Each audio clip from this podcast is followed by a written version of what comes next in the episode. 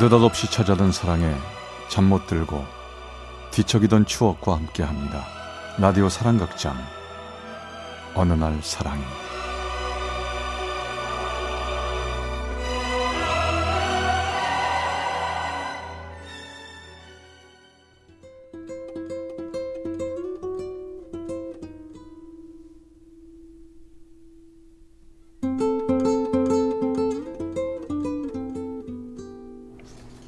사랑의 체험수기 어느 날 사랑이 제 191화 늘 고마운 그대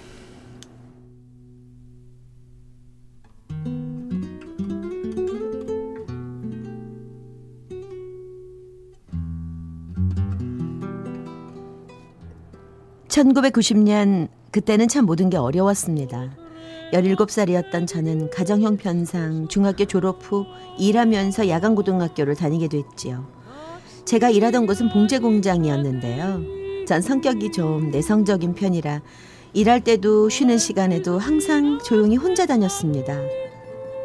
그러던 어느 초여름날이었어요. 잠을 자고 있는데 갑자기 기숙사에서 불이 나 모두들 자다 말고 일어나 밖으로 뛰어나게 됐습니다. 뭐 다행히 불은 크게 나진 않았지만 제대로 옷을 입고 나오지 못해 다들 떨고 있었죠. 그때 누군가 작은 담요 한 장을 제 어깨에 살며시 덮어주었습니다. 그 사람이 누군지 궁금했지만 너무 놀라고 경황이 없어 얼굴도 제대로 보지 못하고 고맙다는 인사도 못했어요. 그렇게 며칠이 지난 어느 날 출근을 했는데요. 제 재봉틀 앞에 쪽지가 하나 놓여 있었습니다. 웃는 모습을 별로 본 적이 없네요. 웃으면 더 예쁠 것 같아요. 웃어요. 웃으면 복이 온다잖아요. 쪽지는 그날을 시작으로 매일매일 제 재봉틀 앞에 놓여 있었습니다. 내일 비 온대요. 학교 갈 때 우선 챙겨가세요. 저희 그리고 너무 늦게 다니면 위험하니까 일찍 다니세요. 초등학교 때부터 어머니가 안 계셔 아버지와 남동생들과 살았던 전 다정하게 챙겨주는 쪽지의 주인공이 참 궁금했습니다.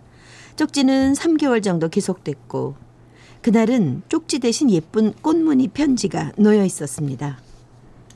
이번 주 일요일 회사 앞 공원에서 12시에 기다리겠습니다. 꼭 나와 주세요. 만나자는 거야? 도대체 누구지? 궁금하긴 한데, 아 혹시 이상한 사람이면 어떡하지? 나갈까 말까? 아 어쩌지?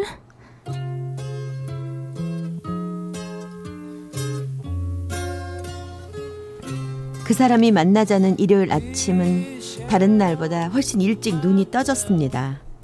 하지만 여전히 고민이 됐고 결국 전 12시가 훌쩍 지난 4시나 돼야 공원으로 가보았습니다.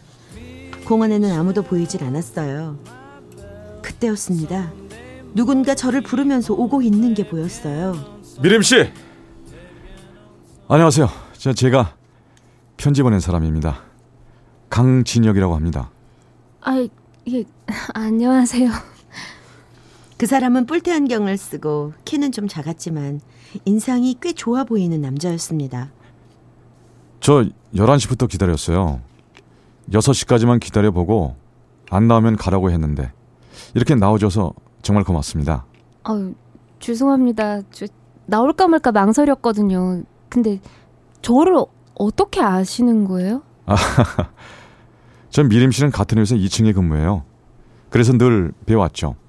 미림 씨보다는 4살 더 많고요. 아, 아 그러시구나. 저에 대해서 잘 아시네요. 그럼요.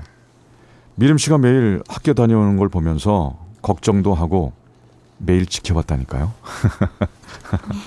근데 그 왜 그렇게 웃음이 없어요? 항상 웃음이 없던 제가 걱정됐다던 그 사람. 그 사람은 저보고 오빠 동생처럼 만나고 싶다고 했습니다.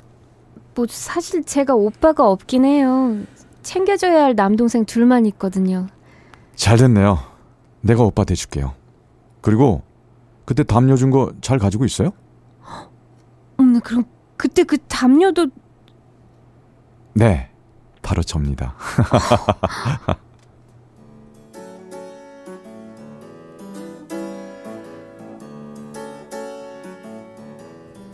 그날 저의 모든 의문은 풀렸습니다. 우린 같이 저녁을 먹고 헤어졌죠. 그 사람은 그 후로도 매일 쪽지와 편지를 보내주었고 저도 그 사람이 점점 좋아졌습니다. 같이 영화도 보고 같이 공부도 하고 가끔은 그 사람의 어머니가 저를 불러 맛있는 저녁도 챙겨주셨습니다. 오랜만에 느껴보는 행복이었어요. 그렇게 2년의 시간이 지나 전 고3이 되었는데요. 그 사람은 다른 회사로 옮겨가게 되었습니다. 매일 보던 오빠가 가면 너무 허전할 것 같아요. 걱정 마. 매일 보러 올게. 내가 없어도 밥 잘 먹고 일 잘하고 학교 잘 다니고 잘 지내야 돼. 알았지? 그 사람은 회사를 옮긴 후에도 저에게 약속한 대로 자주 찾아와 줬고 또 매일 편지를 보내줬습니다. 3년 후에 우리 결혼하자. 내가 열심히 돈 벌어서 미리미 들여올 테니까 그렇게 알아? 보고 싶다. 어렸던 전 그 사람과 결혼하려면 더 열심히 살아야겠다는 생각에 일도 공부도 열심히 했습니다. 그런데 그때 제 아버지에게 문제가 생기고 말았어요. 예, 미리마. 이거 어쩌냐. 내가 위암이래. 에? 응, 아버 아, 아버지가 위암 위암이요? 응. 어떡해요? 아유, 고생하는 너한테 미안한데 아무래도 수술을 해야 될 것 같아. 이제 네가 동생들을 좀 돌보줘야겠어. 네, 알겠어요. 제가 동생들 돌볼 테니까 아버지는 일단 수술부터 받으세요. 오래전부터 경제력이 없으셨던 아버지가 수술까지 받게 되시자 전 고3 19이란 나이에 가장이 되어야만 했습니다. 두 동생들을 공부시키고 집안일하고 돈 벌고 어린 저에게는 너무나 힘든 일이었어요. 그래서였을까요? 점점 그를 만나는 것이 부담스러웠습니다. 점점 힘들어지는 집안 형편을 다 보여주자니 그것도 정말 창피하고 싫었거든요. 왜 요즘 연락을 잘 안 해? 얼굴은 늘 어두워 보이고 힘들어서 그래? 동생들 때문이야? 난 동생 없으니까 내 동생이라고 생각하고 같이 뒷바라지 해줄게. 기운내. 응? 아니, 그래서 그런 게 아니라 피곤해서 그런가 봐요. 저 그만 들어가 볼게요. 안녕히 계세요.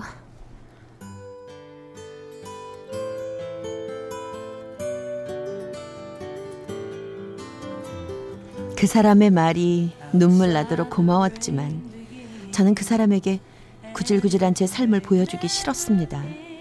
그리고 결국 그 사람을 떠나야겠다고 마음먹은 전 수소문 끝에 대구에 있는 회사로 옮기게 되었죠. 그 사람에게는 연락조차 하지 않은 채로 동생들을 데리고 생전 처음 가보는 대구로 내려갔습니다. 그리고 다신 그 사람을 못 볼 줄 알았습니다. 그러나 그 사람은 오랜 수소문 끝에 끝내 저를 찾아 대구로 왔습니다. 여보세요? 미리미니? 나야. 내가 얼마나 찾았는지 알아? 나 지금 대구거든? 집이 어디야? 지금 당장 만나자. 미안한데요. 그냥 돌아가세요. 돌아가라고? 아, 왜 그래? 내가 뭐 잘못했어? 그러지 말고 만나서 얼굴 좀 보자. 내가 얼마나 힘들게 여기까지 찾아왔는지 알아? 아니 무슨 일 생긴 거야? 어? 아, 아니에요. 그냥 돌아가세요. 만나고 싶지 않아요.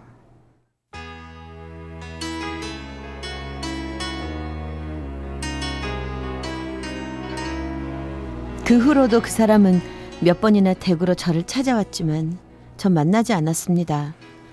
보고 싶었지만 만나고 싶었지만 뭔지 모를 자존심이 허락하질 않았어요.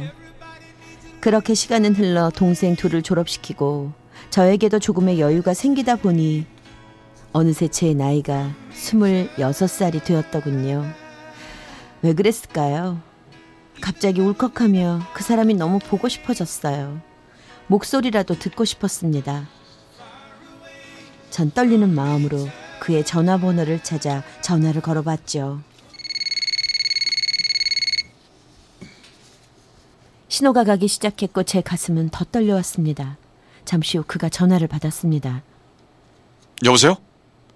여보세요? 저는 미안하고 서러워 아무 말도 못하고 한참을 울기만 했습니다. 어? 너 미림이 맞지?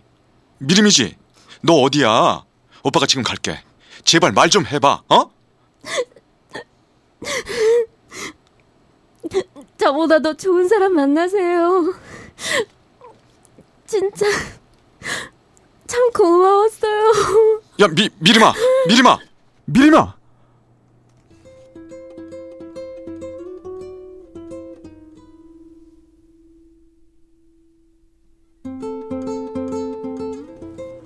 그게 그 사람과 저의 마지막 통화였습니다. 외롭고 힘든 그 시절, 저를 지켜봐주는 그 누군가가 있다는 사실만으로도 행복했었던 그때. 그 사람은 저의 부모이자 오빠이자 연인이었습니다. 아마 그 사람을 알았던 3년이 제 생에 가장 행복했던 시절이 아니었나 싶습니다. 전요, 요즘도 가끔 그 사람을 생각하며 웃습니다. 여전히 절 웃게 만드는 그 사람은요, 작은 봉제 공장을 하며 두 아이의 아빠로 잘 살고 있다고 하네요. 물론 저도 좋은 남편 만나 결혼해서 잘 살고 있습니다.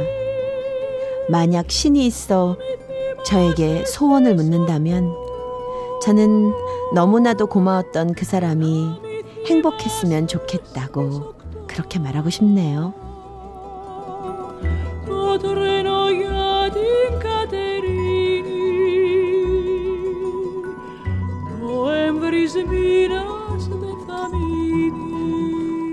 강원 원주의 김미림 씨가 보내주신 191화 늘 고마운 그대 편이었습니다.